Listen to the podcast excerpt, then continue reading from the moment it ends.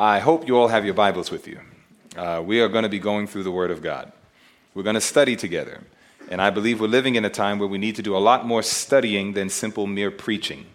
And you will find that God has many things to say to us from His Word, but how can we benefit from it if we don't have it? And therefore, I'm hoping that you all have a Bible. And if you don't, maybe you want to raise your hand. Perhaps an usher uh, can look around, and if they see that you don't have a Bible, we'll put one in your hand. Is there anyone that doesn't have a Bible that needs one? So that way we can make sure everyone is following. Is there anyone? All right. Okay, I see one little friend's hand over there. So, uh, oh, unless maybe she wasn't raising her hand. All right. Yep, I think we're okay. All right. We just looked at the book of John, the 17th chapter. That was our scripture reading and we saw the focus of the mind of Jesus. In fact, I want to magnify it. We saw in John 17 and verse 4, that was our scripture reading, that Jesus made it very clear I have glorified thee on the earth, and I have finished the work which thou gavest me to do. It is imperative that all of us as Christians are able to say before we depart from this earth, I have finished the work which you gave me to do. And those words that Jesus said was not limited to Jesus. And the reason I know that is because go with me to the book of 2 Timothy chapter 4. If you go to 2 Timothy the 4th chapter, you will see that the words of Christ were not limited to Christ. This is the words of what all of God's people should be able to say at some point before our probation closes. And so the Bible says in the book of 2 Timothy, we're going to what chapter? We're going to chapter 3. I'm sorry, chapter 4. In 2 Timothy chapter 4, I want you to notice what the Bible says as the Apostle Paul, he's getting ready to go to his death. He is getting ready to die. Nero has commanded Paul's beheading. And Paul is not afraid to die because he knew that he was dead long before Nero's blade ever touched his neck. Paul surrendered his life to Jesus. There's one evangelist that said nobody could kill Paul because Paul was already dead. And you and I need to understand that principle. And so Paul is not afraid to die at this point, but Paul does have some words to say. And thank God it was contained in scripture for your encouragement as well as for mine. The Bible says in 2 Timothy chapter 4, and if you're there, please say amen. amen. The Bible says, I charge thee therefore before God and the Lord Jesus Christ, who shall judge the quick and the dead at his appearing and his kingdom. Preach the word. Be instant in season, out of season. Reprove, rebuke, exhort with all long suffering and doctrine, for the time will come, and I believe that time is here. It says, For the time will come when they will not endure sound doctrine, but after their own lust shall they heap of themselves teachers having itching ears. Their ears from the truth and fables, but watch thou in all your afflictions do the work of an evangelist. Make full proof of thy ministry. For I, now Paul is transitioning. You see, he just told them, stand firm, stand faithful, even in the midst of affliction.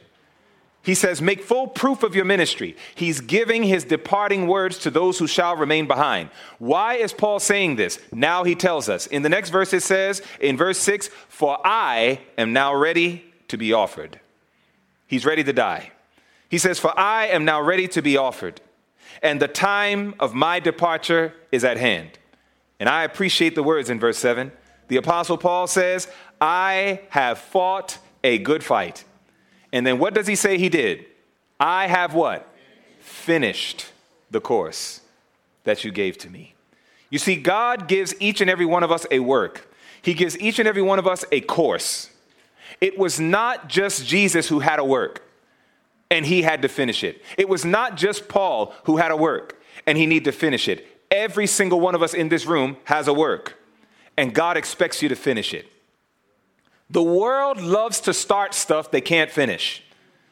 And that is very much a worldly principle. And Jesus shows the foolishness of it in Luke, the 14th chapter. Go to Luke 14 and watch what Jesus says. I want you to think about it. It is the world, the worldling, and those who are unbalanced that unfortunately start but don't finish. And notice how Jesus uses this term in Luke, the 14th chapter. In Luke, the 14th chapter, notice what the Bible says. Luke, and we're going to chapter 14 now. And I want you to see what the Bible says as we look at Luke 14. And when you get there, please say amen. We're going to start at verse 28 and watch the logic in Jesus' mind. The Bible says in Luke 14, Jesus is talking about being a faithful disciple. That's what every single one of you are. Every single individual who got baptized last week, you were not baptized to become members, you were baptized to become disciples. Jesus, you don't find anywhere in the Bible where Jesus said, Go ye therefore and make members. You don't see that anywhere in Scripture. You see, go ye therefore and make disciples. That's what the Bible says in Matthew 28. That's what it says in Mark 16. Go make disciples. It is possible to have a membership somewhere and never participate in anything that that organization does. And that's why God does not want you to have a membership mentality, because some people are just happy being members of the church while they don't show up, they don't participate, they do not reflect the things that should be reflected in the lives of those who are part of God's remnant church. God says, don't get stuck on being a member. God says, I called you to be my disciples. And disciples are people who work. Disciples are people who do not sit down and observe. They are people who get their hands dirty and they get involved in the work. And so it is that the Bible says in Luke 14, Jesus is talking about the qualification of disciples. And he says in Luke 14, verse 28, he says, For which of you, intending to build a tower, sitteth not down first and counteth the cost, whether he have sufficient to do what? to finish it. He says, Less happily, after he have laid the foundation and is not able to finish it, all that behold begin to do what? You see, when a man cannot finish his work, there's somebody that's going to sit back and mock it. You understand that? God has given every single one of us a work to do, and God wants us to understand our work very clearly.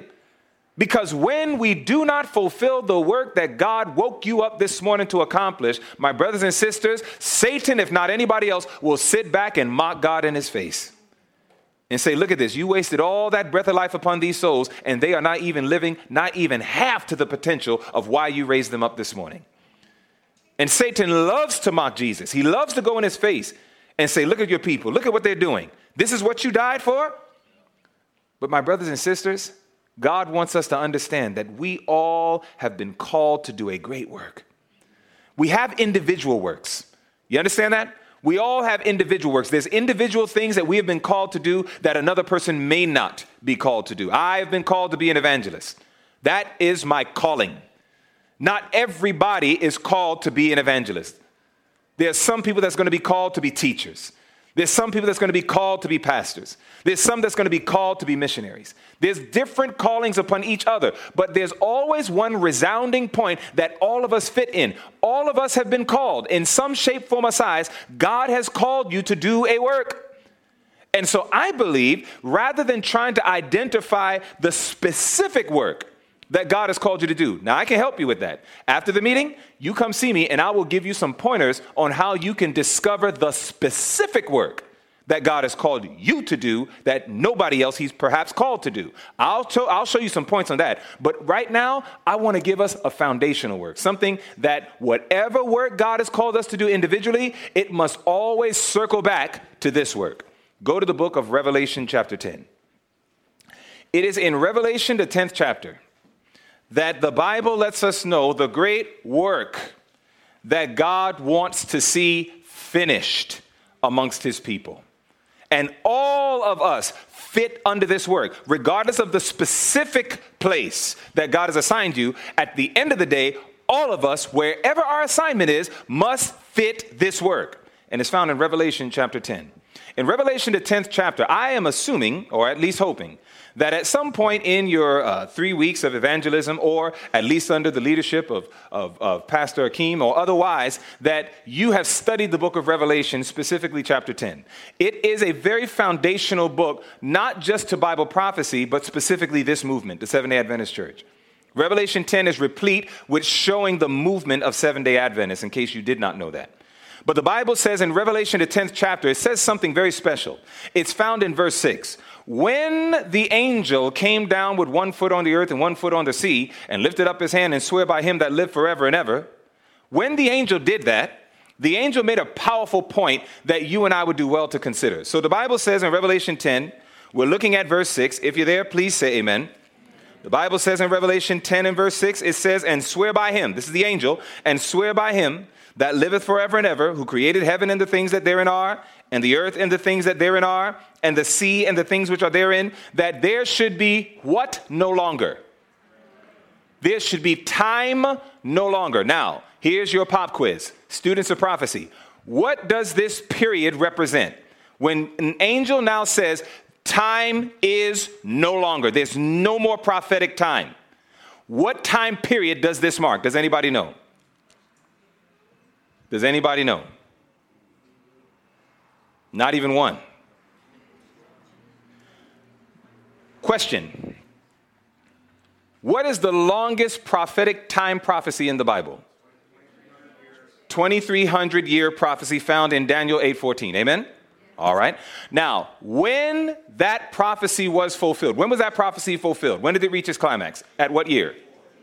1844. Very good. Now, was there any other time prophecy in Scripture after 1844?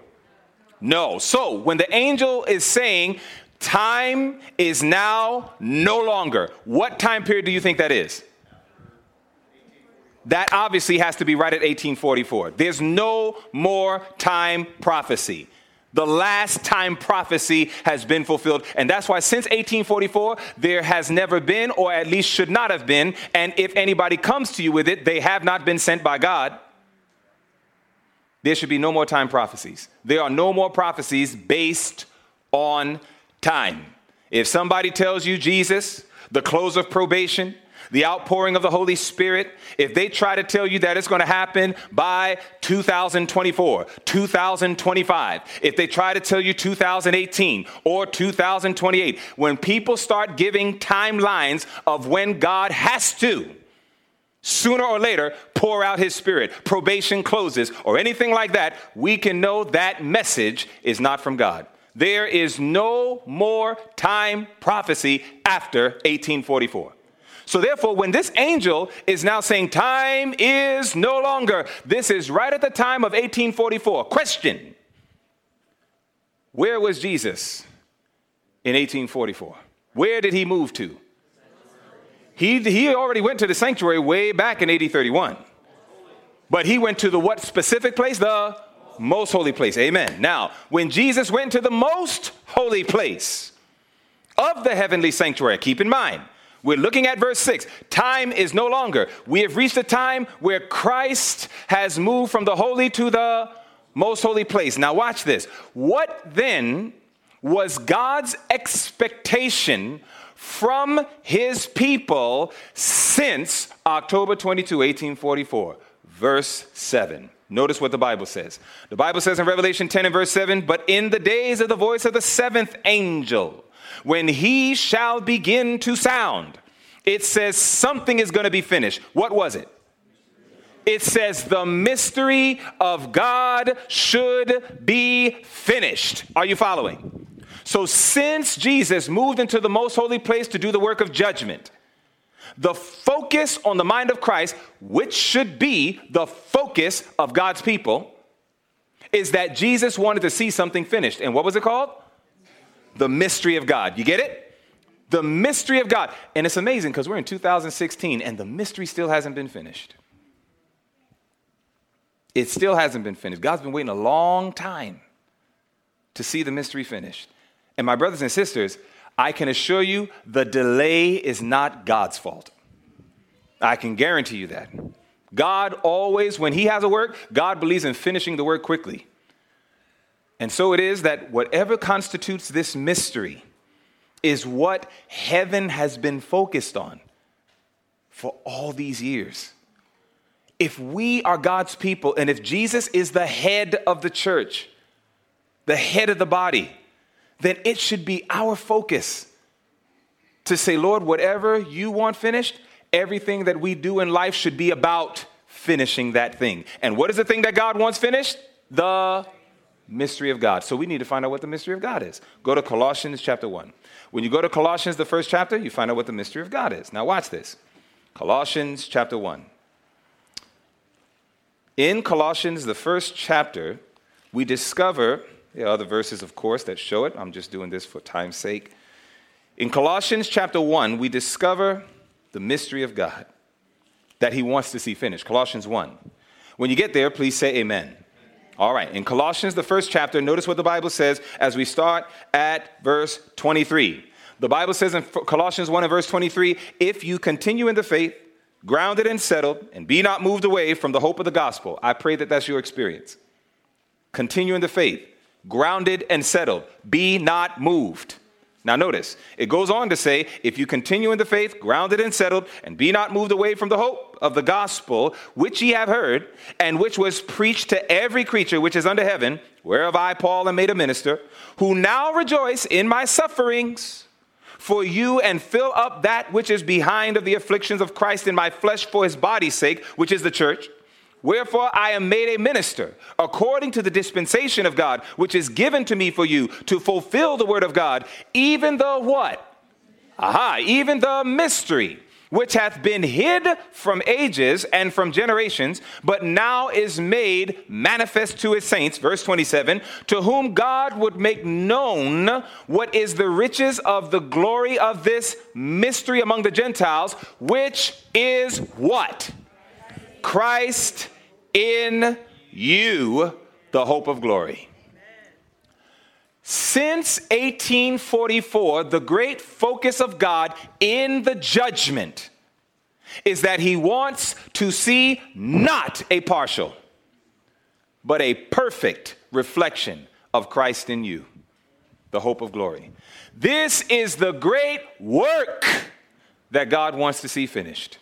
Now, there are specific works that God has called each of you to, but this is the foundational work that must be reflected in your specific work. If you are a businessman, you are to be a reflection of Christ perfectly in your business. If you are a school teacher, you are to reflect the image of Christ perfectly as a school teacher. Whatever it is that God has specifically called you in your life, you and I need to understand that when everybody says it's okay to steal pencils, Jesus does not steal.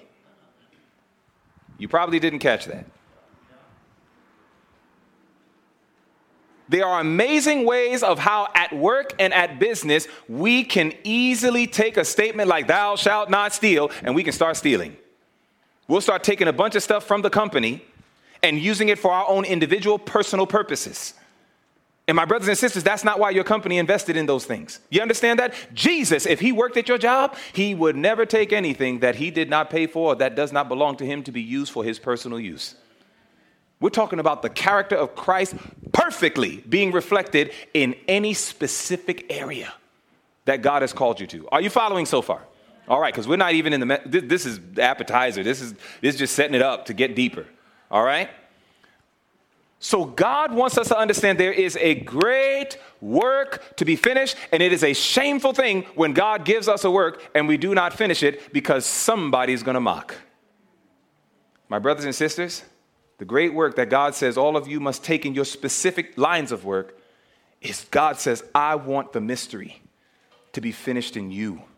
Christ in you, the hope of glory. Christ in you when you're driving on the highway. Christ in you when you're dealing with arrogant, obnoxious, and rude people. Christ in you when there are times you're going to have to stand and be bold when everything in you wants to be a coward and walk away. You got to understand, Jesus was not, listen, Jesus was merciful, but he was not a doormat. Sometimes people need to be reminded of that. Sometimes people think that Jesus was this man that just threw flowers on everybody after they slapped him in his face. My brothers and sisters, I'm here to let you know listen, Jesus is merciful. God is merciful. But let us never forget that even God says a point and time will come where mercy runs out and judgment will begin. God says, I will not hold guiltless those who continue in sin. And a time will come where God says, I will visit the iniquity of the fathers. It's his last effort, but he does get there sooner or later. My brothers and sisters, don't take advantage of the love of God. Don't play with him. God is not to be mocked and he's not to be played with. He's merciful, but do not mistake. I also, I often heard this in the business world, but it is very true in Christianity. there is a statement that says, Do not mistake my kindness. Does anybody know how to finish it? For weakness. You remember that?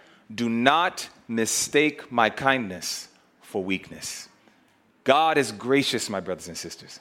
He's merciful and He loves, He's actually in goodness and truth, and He loves to be kind. But never mistake God's kindness for weakness. God knows a time can come for any one of us in this room, from the preacher all the way to the pew, where if we continue to indulge in what we want, God says, I will have to visit the iniquity of the fathers, and I will not hold them guiltless. And I pray that that would never fall on a man, woman, or child. And this is why, parents, let me give this to you very quickly. Parents, please take your leadership with your children a lot more seriously. A lot of times we think that sometimes with children, we just kind of let them do what they want in church, in our homes, in school, in the store, and we let them go ahead in their different areas of disobedience, and sometimes we have the nerve to call it cute. And we don't understand that when the day of judgment comes, when God has to execute judgment and visit iniquity, some people think that for some reason God will bypass children. That God is just going to look at the children and say, oh, well, you're okay. Let me just go get your parents or somebody else. But that's not what the Bible says. Go to Ezekiel 9. If you look at Ezekiel, the ninth chapter, look at what the Bible says. It's always important to believe the Bible, follow the Bible, stick with the Bible. Never follow your own thoughts or opinions. You can't trust it. Our hearts are deceitful. Stick with the Bible. The Bible says in Ezekiel 9, notice what the Bible says. Don't ever forget this, saints. Because sometimes we think, surely God would not do that to children. No, my brothers and sisters, God is very serious. So notice what it says in Ezekiel 9. In, in, in Ezekiel, the ninth chapter, when you get there, please say amen. Watch the text now, Ezekiel 9. The Bible says in Ezekiel 9, starting at verse 1, it says, He cried also in mine ears. In other words, there was some abominations that was happening amongst the people of God in Ezekiel 8. So now Ezekiel 9 is continuing the story from Ezekiel 8, and now it's that time where God is going to go ahead and execute judgment. So look at what it says. It says, He cried also in mine ears with a loud voice saying, Cause them that have charge over the city to draw near, even every man with his destroying weapon in his hand. And behold, six men came from the way of the higher gate, which lieth toward the north, and every man a what kind of weapon? It says, a slaughter weapon in his hand. And one man among them was clothed with linen, with a writer's inkhorn by his side. And they went in and stood beside the brazen altar.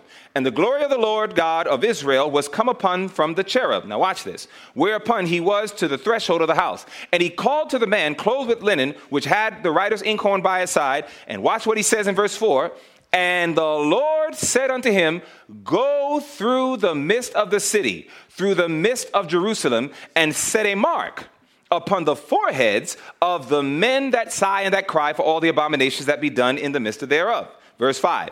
And to the others he said in mine hearing, Go ye after him through the city and smite. Now that's a scary word.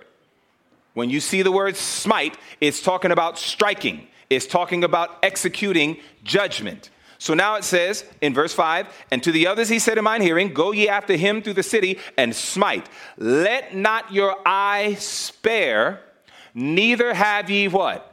Pity. Now watch verse 6. Who is it that is talking about, let not your eye spare, neither have pity? Verse 6. It says, Slay utterly what?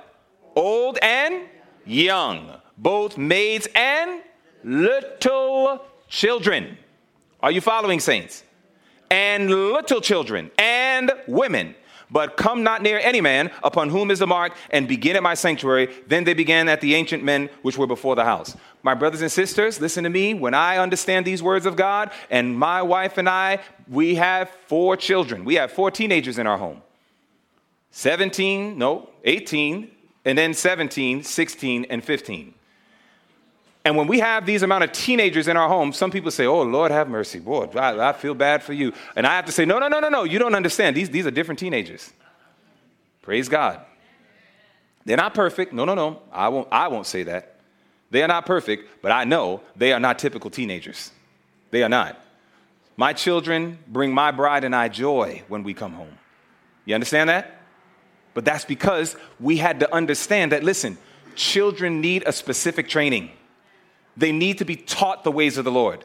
They need to understand the ways of God. They need to understand that God wants to finish his mystery in them too.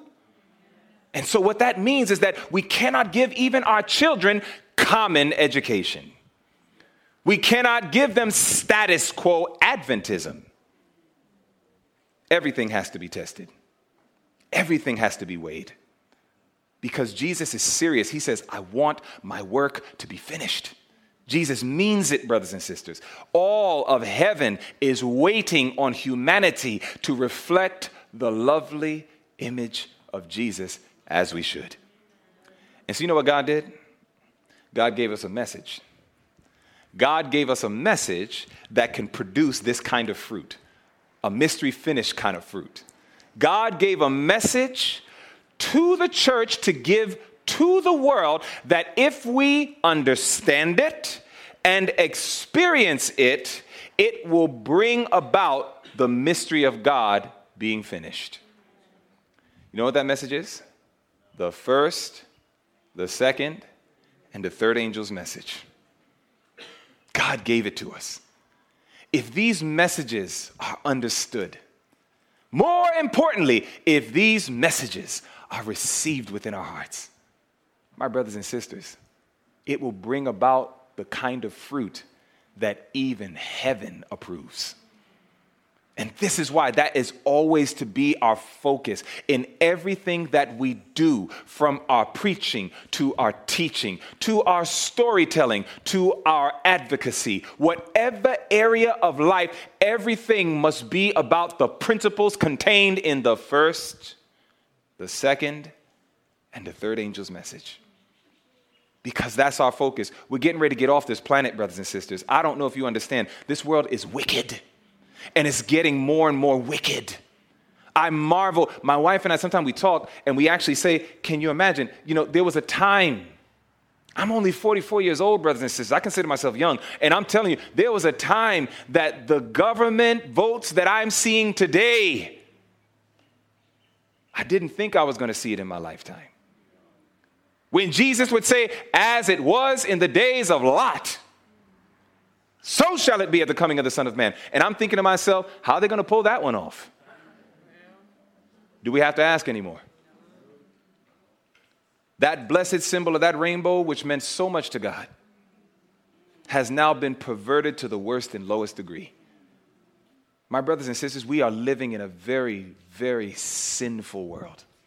We're living in a very sinful country. We're living in a very sinful time in Earth's history.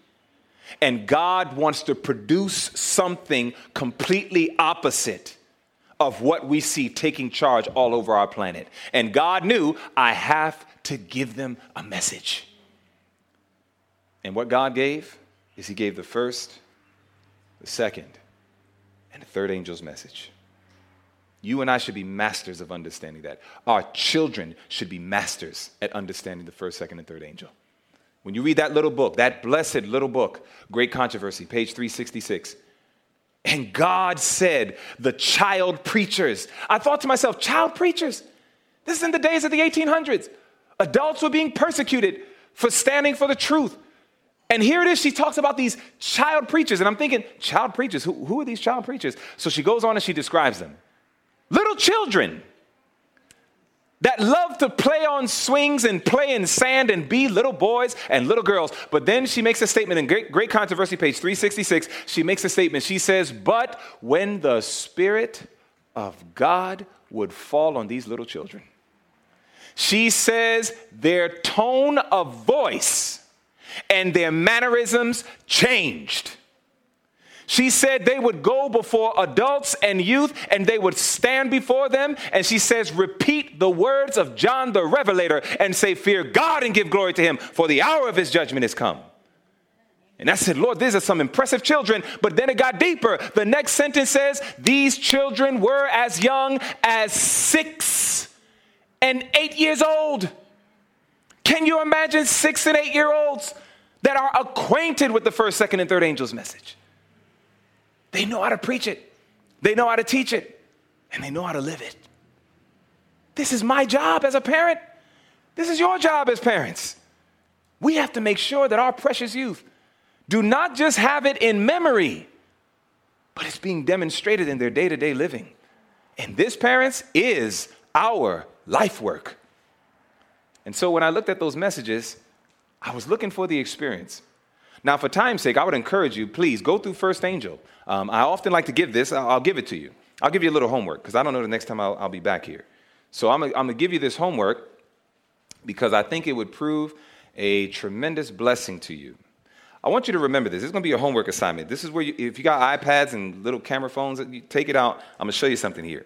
Uh, theme of the Bible. The theme of the Bible. Yes, that's it. Okay, so I want you to watch this. When we get to uh, this phase of the study, oh, how should we give Bible studies? That's it. Ah, here it is. Okay. When you look at the first, second, and third angel, right? Here are the things you need to understand. In other words, if, you know, if you were my class, you know, we have missionaries in New Hampshire. If you, if you were my class, I would make sure that every missionary has to answer these questions. When you look at the first angel, there's going to be some things you'll need to define. Number one, what does it mean to fear God? What does it mean to give glory to Him? What constitutes the hour of His judgment and what constitutes true worship? These are the key components in the first angel's message. These are all the key components. When you read Revelation 14 and verse 7, saying with a loud voice, Fear God, give glory to him, for the hour of his judgment is come. Worship him that made heaven and earth, the sea, and the fountains of waters. Those are your four key components. You need to understand all four. You need to explain it all with Bible, no Ellen White. You need to know Bible. Why? Because the people outside of our church don't understand Ellen White, do they? So you need to know how to explain it Bible. Second angel. With the second angel's message, who is Babylon? Then, what does it mean to be fallen, fallen? Third, what does wine represent? Four, what is the wrath of her fornication? What is that? I don't even know what that is. It's called definition of terms. When you go through the verses, you need to understand each term. What does this term mean? How does it apply? Etc. Next, third angel. With the third angel, who is the beast? What is the image of the beast? What is the mark of the beast? What does forehead and hand represent? What constitutes patience? What does saint mean? What are the commandments of God? What is the faith of Jesus? You have to understand all of this. Don't take it for granted that you know it. Because I can go into any SDA church and say, all right, let's repeat the three angels. And everybody says, fear God, give glory to him. And we're happy because we know how to repeat the message. The question is that Solomon would ask is, do you understand the message? You remember Proverbs 4 and verse 7? Wisdom is the principal thing, therefore get wisdom, and with all thy getting, get understanding. The question is not, did you get it? The question is, do you understand what you got? That makes a big difference with God. What are the two key things that you need to focus on? Number one, what is the historical context of these messages? You're gonna have to understand history. You're gonna have to do the thing that most people hate you guys have to study history. You're going to have to pick up Encyclopedia Britannicas. You're going to have to pick up history books, the history of the Roman Empire. You're going to have to pick up all these books now, and you're to have to study so you can know the message that you profess to believe. But then after that, that's not enough. Not after this, what is the historical context? In my mind, this is the most crucial part of the study. It's right here. Next, forgive me. There we go, right here what is the practical context of the messages? That's it. If you can intelligently answer all of that, my brothers and sisters, you will cause the host of hell to tremble. Satan might literally start putting plans together to try to kill you. And I am serious because this is what the devil does not want. If we understand these messages, Understand it's historical, but also it's practical, meaning I'm not just going to talk about the third angel, I'm going to walk in the experience of the third angel's message. You become a force to be reckoned with. This is what you must teach your children. This is where we educate them because they're going to be God's shining stars in these last moments in Earth's history. You understand that? So, this is our calling, this is our work, and it is a most serious and solemn work, my brothers and sisters. All right? Now, this is bonus. This wasn't even in the plan. But nevertheless, I hope you got your pictures. You take that in, make this your homework. Study as a family, as brethren, and you come together and say, hey, we're going to go over this. We got to define everything. Everywhere I go, I always leave it. When I do trainings, we always leave this with the saints. Start going through it point by point by point. You got to know what you believe. Amen? All right, now I'm going to go back to the slides. So now, going back. So when I think about this, now let's talk about that third angel. Let's talk about that third angel. Bringing out some points here. Let's talk about the third angel. When you look at the third angel's message, most people think of the mark of the beast. Is that right? When we obviously went through our Revelation series here and our, our, our prophecy evangelism series with Brother Daniel, I would imagine that he faithfully explained the realities of the crisis that's coming upon our world. Is that right? We know that there's a crisis coming. All the conglomerates are coming together from the church and the state to try to reunite to become a persecuting power to the people of God. We are going to see a Sunday law passed in not just our country, but in our world. And there are many efforts on every area, whether it be with the papacy, whether we see the movements in the United States. My brother, it, if you carefully look at Sanders, Clinton, and even Trump, if, if you just look at the statements that they make, the things that they're emphasizing, and watching how the people respond to it, it is getting so incredibly easy to see how we can vote in a Sunday law. It, it's just getting so easy to see. People are so terrified of terrorism that they are willing to violate people's rights just for safety to tell somebody because you're Muslim, you are not going to be allowed in our country for a period of time. My brothers and sisters, that is a violation of what America stands for. But why are people doing it? Because they're saying we got to do something. We're in a crisis. Do you see how easy it is to violate constitutional rights for the sake of safety? What if we get another 9 11? The things that we have right now as our rights can disappear like smoke in the air. And so, this is a very serious, solemn time of what we're seeing right now in our history. And so, when we look at that, I know that when we look at Revelation 14, let's turn there, this is where sometimes a lot of our focus is unduly given. Now, let's notice that. I like using very specific words unduly given. So, let's look at Revelation 14, right? When you're in Revelation 14, watch what it says in verse 9. Because what Jesus is doing, he is busy developing a people to finish his work. What is the work to be finished? The mystery of God. What is the mystery of God? Christ in us, the hope of glory. So, this is the great work that Jesus is focused on. Now, we need to be in harmony with Jesus in this focus. But the problem is, the world is trying to produce a whole different image, a whole different image in humanity. So the message is necessary because the message keeps the people focused. You get that? So now we're looking at the message. So in Revelation 14, look at verse 9. When you look at Revelation 14 and verse 9, look at the message. This is the last component of the entire gospel, the everlasting gospel. So it says, And the third angel followed them, saying with a loud voice, If any man worship the beast and his image, and receive his mark in his forehead or in his hand, the same shall drink of the wine of the wrath of God, which is poured out without mixture into the cup of his indignation. And he shall be tormented with fire and brimstone in the presence of the holy angels and in the presence of the Lamb. And the smoke of their torment ascendeth up forever and ever. And they have no rest day or night who worship the beast in his image, and whosoever receiveth the mark of his name. Now, if you look at that, that is all warning. Is that right? When's the last time a warning saved anybody? A warning in and of itself does not save people. If I warn you, a fire is coming.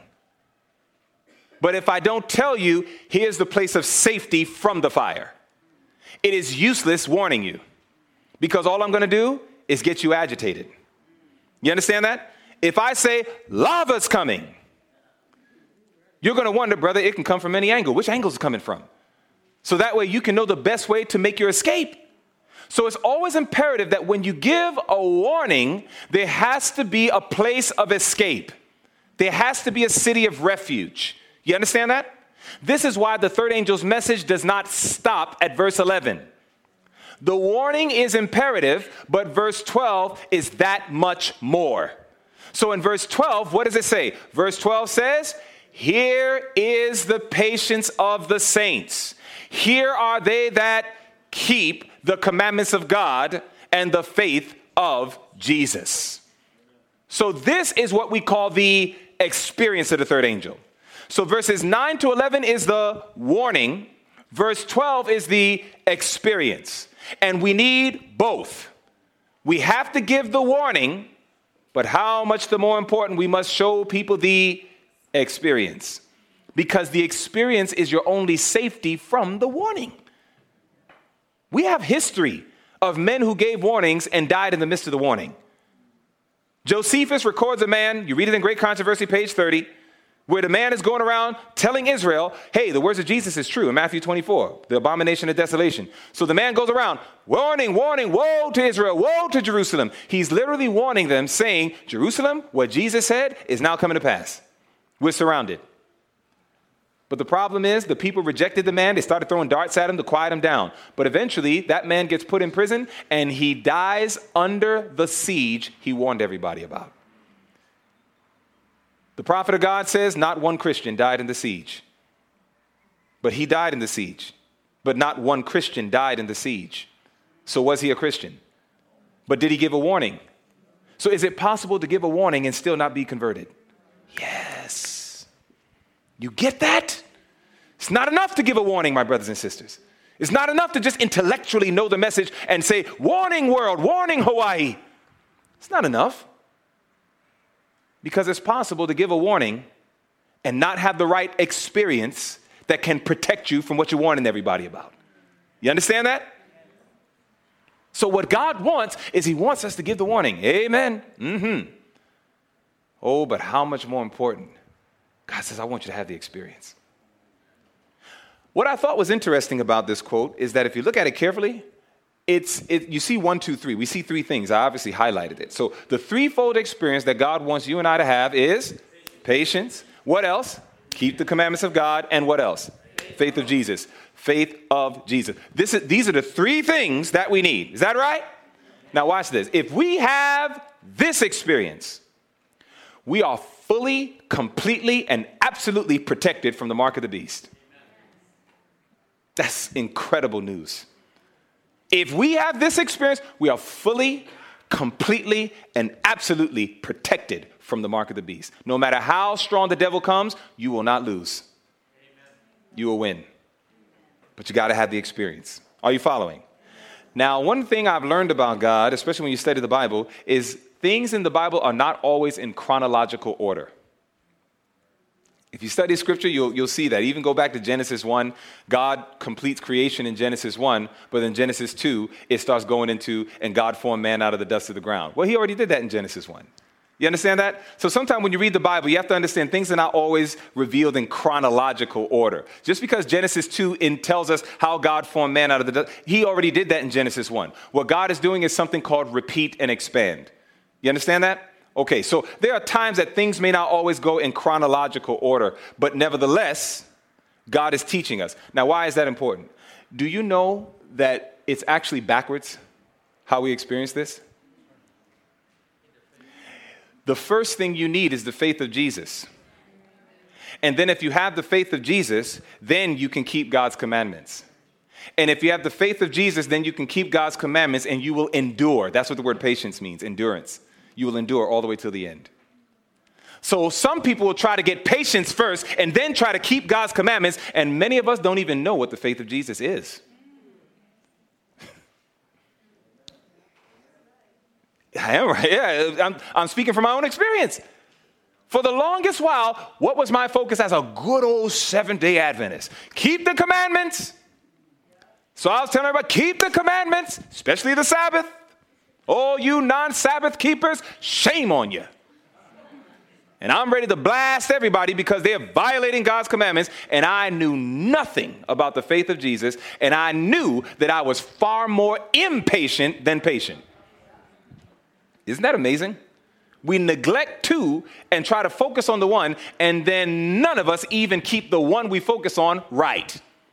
How many times you tried to keep the commandments and failed miserably? You understand that? So what God is a God of order. That's, that's, that's, that's what I read in 1 Corinthians 14, verses 33 and then verse 40. God is a God of order and he is not the author of confusion. God says, My people, I want you to understand that you first need the faith of Jesus.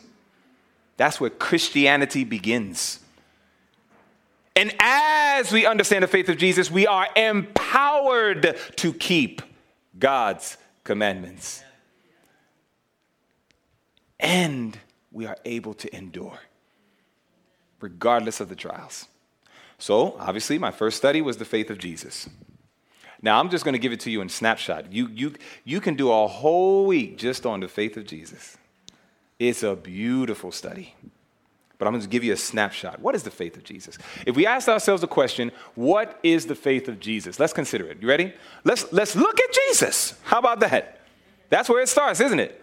You got to look at him. Looking unto Jesus, the author and the finisher of your faith. So never take your eyes off of Jesus. Amen? Never think that prophecy becomes so important that we take our eyes off of Jesus. You're always supposed to see Jesus in prophecy. You understand that? Okay, now watch. So, when we look at Jesus, the faith of Jesus, number one.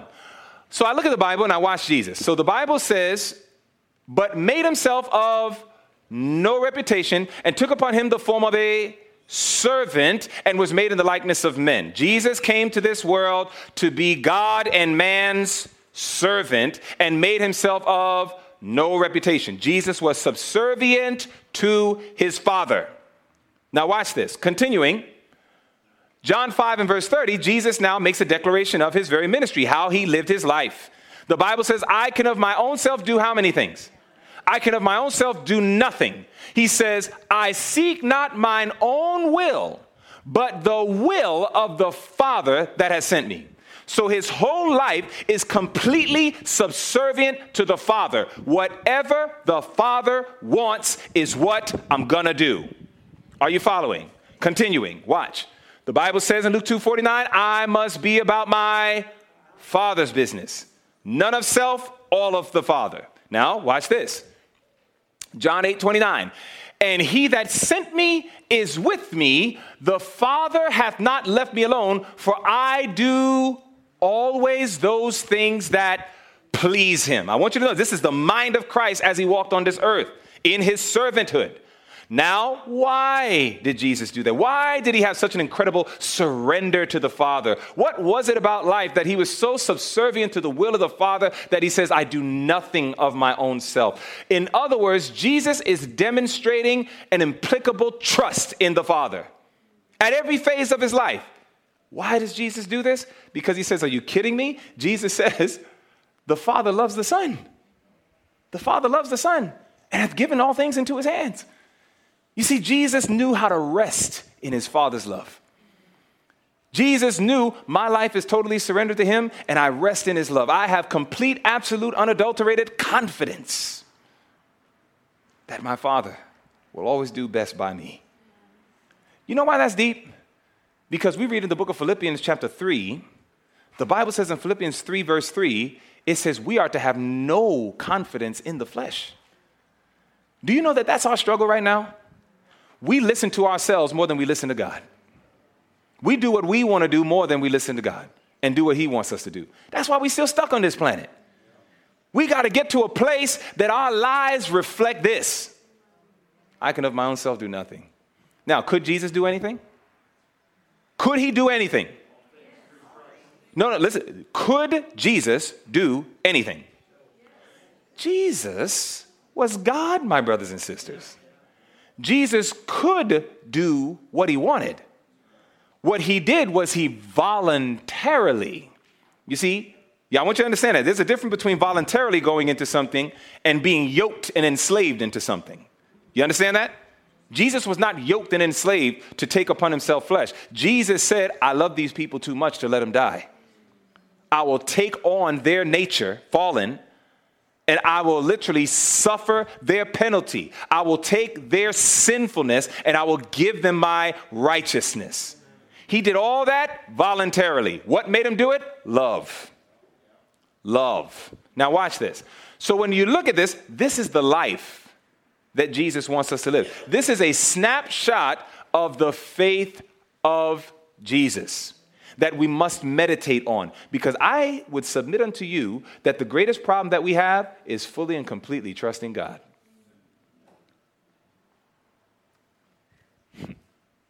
I would like to submit unto you that as often as we come to church, As often, as often as we have morning and evening worship, as often as we participate in various aspects of the church, as often as we preach and teach, there are many of us, if not all of us in this room, we still don't trust God fully. We don't trust Him. There's some areas in life where we're just saying, Lord, I know you care, but. Lord, I know you're directing, but. And we don't have this attitude. I want you to watch this because Jesus is unwavering. That's very different from our experience, brothers and sisters. He's unwavering. There's no phase in his life that he was saying, Father, what do you want? The Father would say, This is what I want. Jesus says, It is done. There's very few people on this planet that live like that. And that's why I'm learning as it was in the days of Noah. This is why there's going to be such a small amount of people saved. Because we must get to the place where we have no confidence in the flesh. Now, Ellen White magnifies this and look at her words. She says, The faith of Jesus, it is talked of, but not understood. What constitutes the faith of Jesus that belongs to the third angel's message? Jesus becoming our sin bearer that he might become our sin pardoning Savior.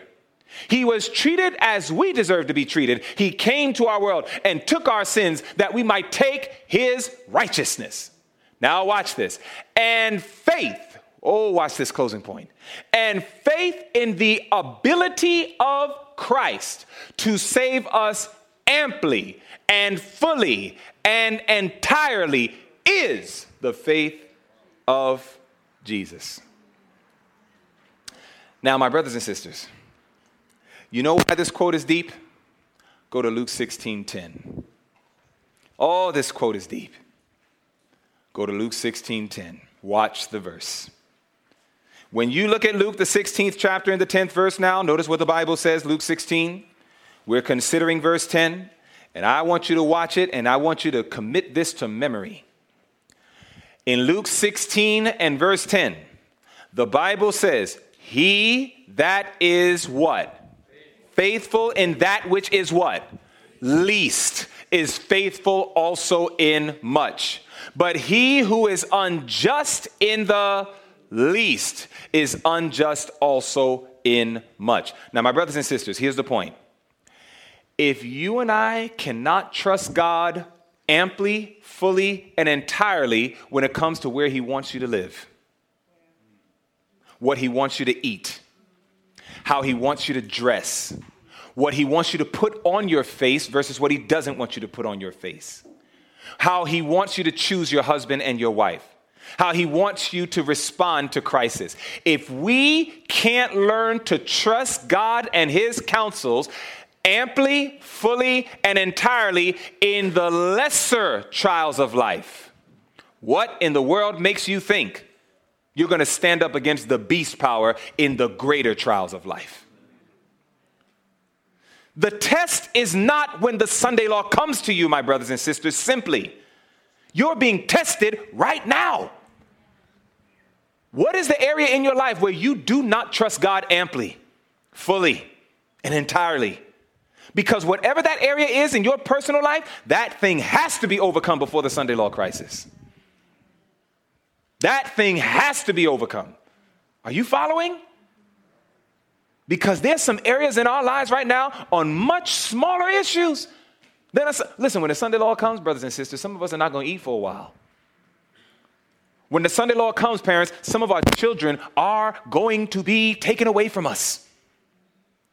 When the Sunday law crisis comes to us, some of us are going to be threatened with homelessness. When the Sunday law crisis comes to us, some of us are going to die.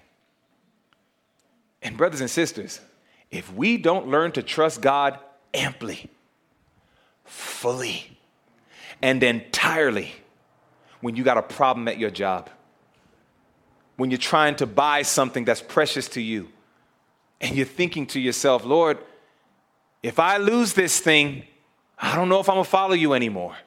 I think I'm gonna question your existence.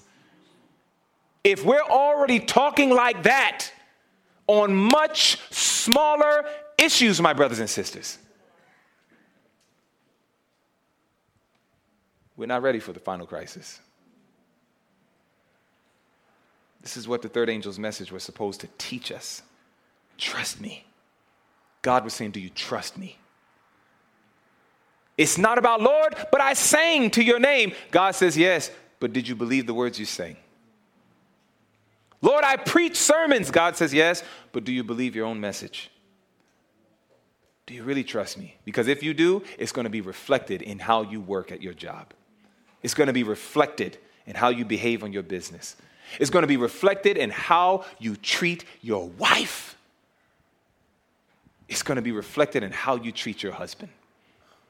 If you really believe God, it's going to be reflected in how your children honor father and mother, that their days may be long upon the land, which the Lord their God has given unto them. Our great crisis, my brothers and sisters, is many of us have not experienced the third angel yet. We're not in this experience yet. You see, when you carefully look at the third angel's message, all it's trying to do is produce Christ likeness within you. That's all it's trying to do. The faith of Jesus, the commandments, Jesus says, I have kept my Father's commandments. And Jesus was faithful unto death. Literally, Jesus fulfilled every dynamic of the third angel. You understand that? Literally, it's, it's, it's like, you know, we said that, faith of Jesus, right? And then commandment keepers. You see, the faith of Jesus, once we fully implicitly trust him, we will keep his commandments, even if they say if you keep the Sabbath, you lose your job and you have no way to know how to pay for your house. Because we have the faith of Jesus, because we trust God fully, amply, and entirely, we will say, You can take your job, but I'm going to honor God, I'm going to keep his commandments. You understand that? Once we have the faith of Jesus, it is so much easier to keep God's commandments, even in the midst of the greatest trials of life. And you know what that's going to do? That's going to teach us the final component, which is patience, which is endurance. The word patience literally means enduring. In the Greek, it means enduring. And so it is that when you look at it, this is what the Bible says, Matthew 10 22, and you shall be hated of all men for my name's sake, but he that endureth to the end shall be saved. That's patient saints. So God is saying to each and every one of us, He's saying, listen, I want you to experience the third angel. Since 1844, God says, I've been trying to finish the mystery in you. In you. God says, I've been trying to finish the mystery. But if Christ is in me, that means the faith of Jesus is the faith of Dwayne Lemon now. You understand that? It's my faith. The faith of Jesus becomes mine. He imputes and imparts it unto me and I will trust God like He did. And my brothers and sisters, you know the old saying when you're going on a long journey are we there yet? And a lot of us are not here yet. And God says, maybe that's why I didn't let your probation close yet. Because if we would have died like this, we'd be lost. What will God give us that will help us produce holiness. He gives us faith. Amen. What else does He give us? Holy Spirit. Amen. What else does He give us? Say again. Suffering. Suffering. Go to Hebrews 12. We're about to wind it down. You see, in Hebrews 12, there's a very solemn statement. It's found in verse 14. bring out some final points and I'll let you go. In Hebrews 12, notice what the Bible says as we consider verse 14. When you get there, just please say amen. The Bible says in Hebrews 12 and verse 14, it says, Follow peace with how many men? Follow peace with all men. And what else? Holiness, without which, how many men? No man shall see the Lord. We must reflect holiness. We must reflect holiness. And it's amazing because as I'm studying this morning and I'm meditating on the word and I'm saying, Father, I don't even know what to tell you people. What do you want me to tell them? And God just starts putting it together.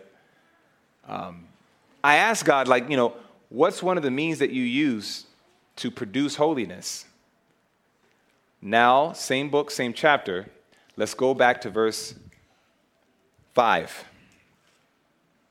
This is right after the chapter on the hall of faith, Hebrews 11.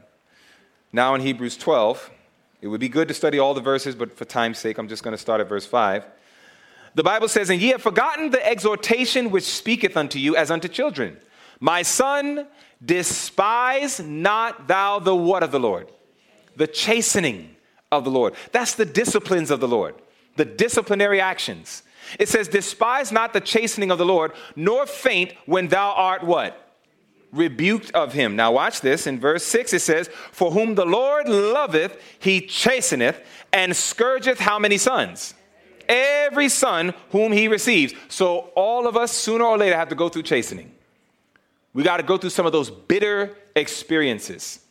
There are going to be times that God is going to have to rebuke us let us know you're on the wrong path, and I need you to get on the right path. And he's going to use as his instrument something called chastening, disciplinary action. But watch this. Continuing now in verse 7. If you endure chastening, look at what God says. If you endure chastening, God dealeth with you as with sons. For what son is he of whom the Father chasteneth not? But if ye be without chaste chastisement, whereof all are partakers, then are ye bastards and not sons. Verse 9. Furthermore, we have had fathers of our flesh which corrected us, and we gave them reverence. Shall we not much rather be in subjection unto the Father of spirits and live? Oh, and watch verse 10. For they, our earthly fathers, they verily for a few days chasten us after their own pleasure. But watch it, watch the close. But he for our profit. What's the profit of God's chastening? It says, But he for our profit, that we might be partakers of his. Aha. I think you just found out why sometimes you got some trials in your life. I think you just discovered why sometimes you're going to go through some disciplinary actions in your life. You know, there are times that we do wrong, and God may discipline us. But there are times you may do right, and God will allow trials upon us. There's no escape from trials. 2 Timothy 3 and verse 12 says, All who live godly in Christ Jesus shall suffer persecution. Sooner or later, whether it be God's punishing hand himself because of wrongdoing, or even when we're doing right, God might remove his hand and allow Satan to do certain actions designed, if we endure it, you read that, designed for our good. You see, in the book Messages to Young People, page 117, the servant of the Lord says, The trials of life are God's workmen revealing unto us the roughness and impurity of our own characters. You see, when everything's going great, brothers and sisters, we don't really know who we are. It's when things start getting messed up. And when things get messed up really bad, and we go to God and we say, Lord, where are you? What's happening? Are you even pay- are you playing games with me? There are Christians that talk like this to God. Do you really love me? Is your word true? You know, maybe those atheists were right.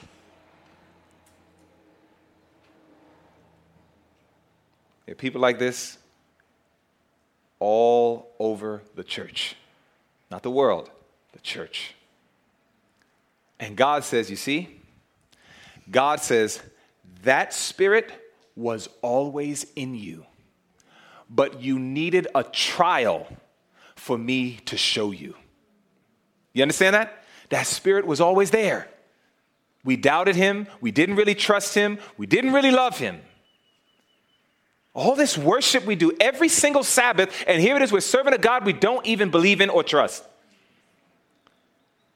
And God says, I couldn't save you like that. And God says, So I had to allow some trials in your life. Why? Because the trials of life are God's workmen, revealing unto us the roughness and impurity of our own characters.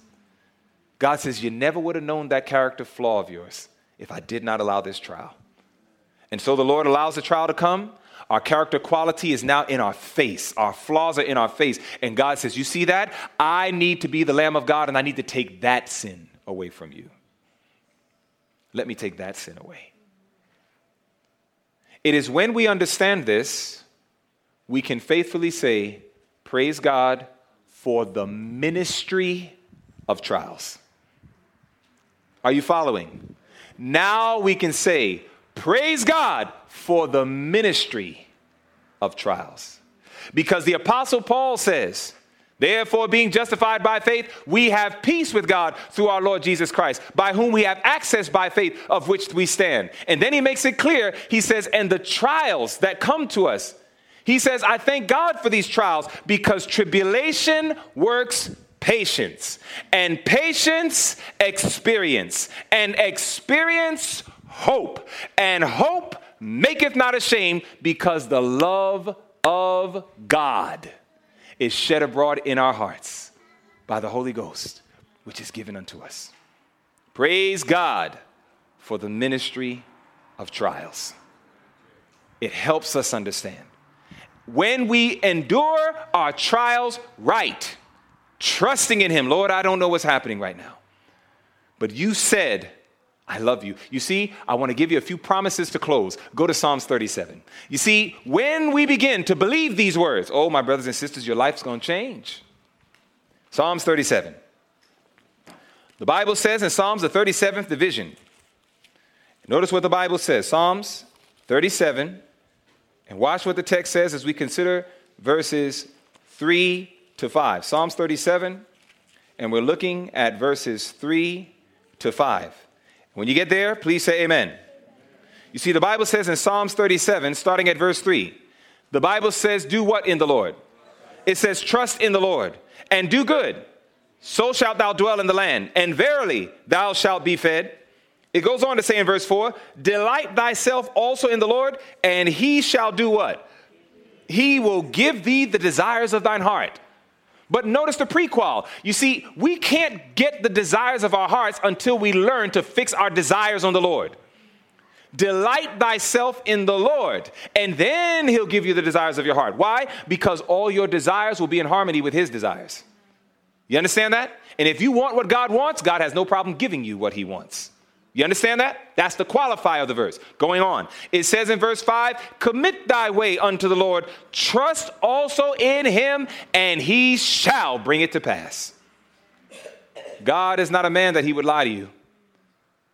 When your life is surrendered to him, when you learn, I can't trust myself, I still have confidence in my flesh, I'm still the one making some of the rules over my life. When we finally learn, I can't do that anymore. My life is not mine anymore. As Jesus walked on this earth, so shall I walk by his grace. And you trust God amply, fully, and entirely. God says, It's not only that I'll give you the desires of your heart, look at what it says in Psalms 84. The Bible says in Psalms, the 84th division, verses 11 and 12. Psalms 84, verses 11 and 12. Once the heart is surrendered. We trust Him fully. The heart is never surrendered to Christ when we still trust in ourselves, even a little bit. Have you gotten to that place that you are saying, I will put nothing on my body? I'll put nothing on my face. I'll put nothing in my body. I will not just live anywhere. I will not just do anything in the name of education, entertainment, recreation. When you and I get to that place where we can say, Lord, thy will and thy will alone only what you say is what I will do. That's it. When you get there, peace that passes all understanding.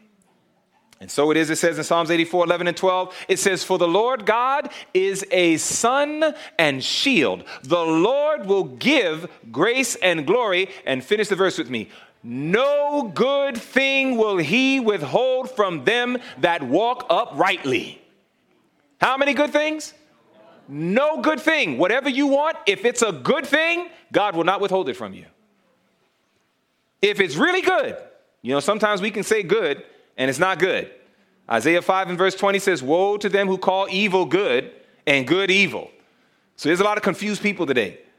But when we really understand what's good, we can rest when we pursue the things in life job, businesses, property, whatever. We can rest. See, Jesus rested in his Father's love. We can rest and we can say, if it's good, even the host of hell cannot take it from me. If it's good, if it's good for me, even Satan can't take it away. No good thing will he withhold from them that walk uprightly. Verse 12, O Lord of hosts, blessed is the man that trusteth in thee. And therefore, what should be our attitude about a lot of the trials and stuff we go through in the day to day living? What should be our new attitude? Trust. But, brothers and sisters, I give you our closing verse for our study Philippians chapter 4. It is in Philippians chapter 4. Here's where God says, Therefore, this is the attitude that I want you to have. Closing verse. This is God's counsel. Closing verse. In Philippians chapter 4, notice what the Bible says as we consider verses 6 and 7. What should be our attitude? Now that we understand these things, the Bible says in Philippians 4, starting at verse 6, be careful. The word careful means anxious. It says, be anxious for how many things? Nothing. Be anxious for nothing, but in everything by prayer and supplication. With what? Thanksgiving. Let your requests be made known unto God. And the peace of God, which passeth all understanding, shall keep your hearts and minds through Christ Jesus. My brothers and sisters, time is almost finished. Satan and his hosts is gathering his camp. They are doing everything possible to make sure that God's people are destroyed. And if ever we need the mystery of God, the great work in the most holy place to be finished in us, which is a reflection of that holy thing, Jesus Himself, we need it now. And my brothers and sisters, the message God has given is the first, the second, and the third angel's message. But that message cannot just be understood, it must be received by experience, by practicality. And so God says, Listen, saints. God says, You can try to be patient all you want, but you will fail. You can try to keep my commandments all you want, but you will fail. If you do not first know what it is to have the faith of Jesus. You must receive Christ, your righteousness. And he will develop you and he will impart unto you and he will build you that you can have faith like he had. And when we have the faith of Jesus, you will find that you can actually start keeping the commandments of God much better than what we're doing now. Our whole motive will change. We do it because we love him, we do it because he gave me power to do it. And when the trials of life shall come, we will be counted amongst the patient, enduring saints. When everybody else will be giving up on the right hand and giving up on the left. You have no idea how many preachers that I have seen that are giving up on Jesus. They have found themselves so entrapped and enslaved by their sins and their indulgences, and they don't know how to get a victory over it because they don't know the faith of Jesus. And as a result of that, they get tired of losing, and after a while, it's easier to give up than keep fighting. I've seen it too many times. Powerful preachers who start going astray. My brothers and sisters, you're going to see startling things. Remember, we're told in volume 5 of the Testimonies, page 81, we are told many a star that we have admired for their brilliancy will go out in darkness. Do not fix your eyes on men Fix your eyes on Jesus, the author and the finisher of your faith. I have a question for you. How many of us understood the study today? Did we understand it? Did we get it? Amen. My brothers and sisters, if you know, Lord, I don't trust you. I haven't trusted you amply, fully, and entirely. I have embraced my trials and I've questioned you. I've questioned your presence. I've questioned your love. I've questioned maybe even your existence. If you knew you fell into that trap, maybe you're in that trap right now, and you're saying, Preacher, please pray for me. I need help. We all need help. This is a wicked beast within our minds, brothers and sisters, where the serpent is still saying, Hath God really said? My brothers and sisters, we got to learn how to shut his voice out. We got to learn how to saturate ourselves so much in the promises of God. And then stand back and see the salvation of the Lord. Watch him do what only he can do. And he will get all the credit for it. And we will love him and we will worship him and praise him for the remainder of our days. If you know you fell into this trap, but by the grace of God, you're a little bit more awakened now, and by his grace, you're going to be a lot more focused, that you will make sure the faith of Jesus is yours by his grace. Please stand with me. I want to pray with you. I want to pray with you, and I'm very thankful for the message today. It's ministered to my own heart. Amen. Amen. Let's have a word of prayer. Our loving Father, we are so grateful. We thank you that we're living in the last moments, Lord. Time is truly almost finished. The race is almost over. And as my wife and I were coming up that mountain yesterday, and there was those moments where we just felt it was so long and so wearisome. And the thought would come in to just give up and just stay seated. You encouraged us to press on, keep going. And eventually we got to the top. Father, that was a, such a beautiful object lesson. It's reflective of the Christian race we're all in. We're all coming higher and higher on Jacob's ladder. And there are times where we sometimes want to just sit back and rest because it's just too hard. But Lord, I am praying that you will give us a fresh dose of courage today, that you will help us to understand that he that has begun a good work within us will be the one to perform it until the perfect day. Teach us to rest in you like Jesus rested in you. Help us, Lord, to trust you more. And faith comes by hearing, and hearing by the word. But Lord, we're also grateful that we learn holiness even through chastisement. Forgive us, Father, for the many times we've complained. Forgive us for the many times we insulted you and hurt you. Forgive us, Lord, for just not trusting you.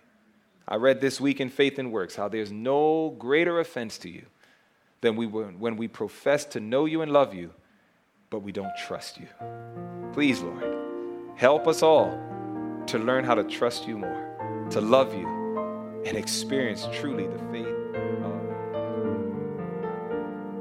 This media was brought to you by Audioverse, a website dedicated to spreading God's Word through free sermon audio and much more. If you would like to know more about Audioverse, or if you would like to listen to more sermons, please visit www.audioverse.org.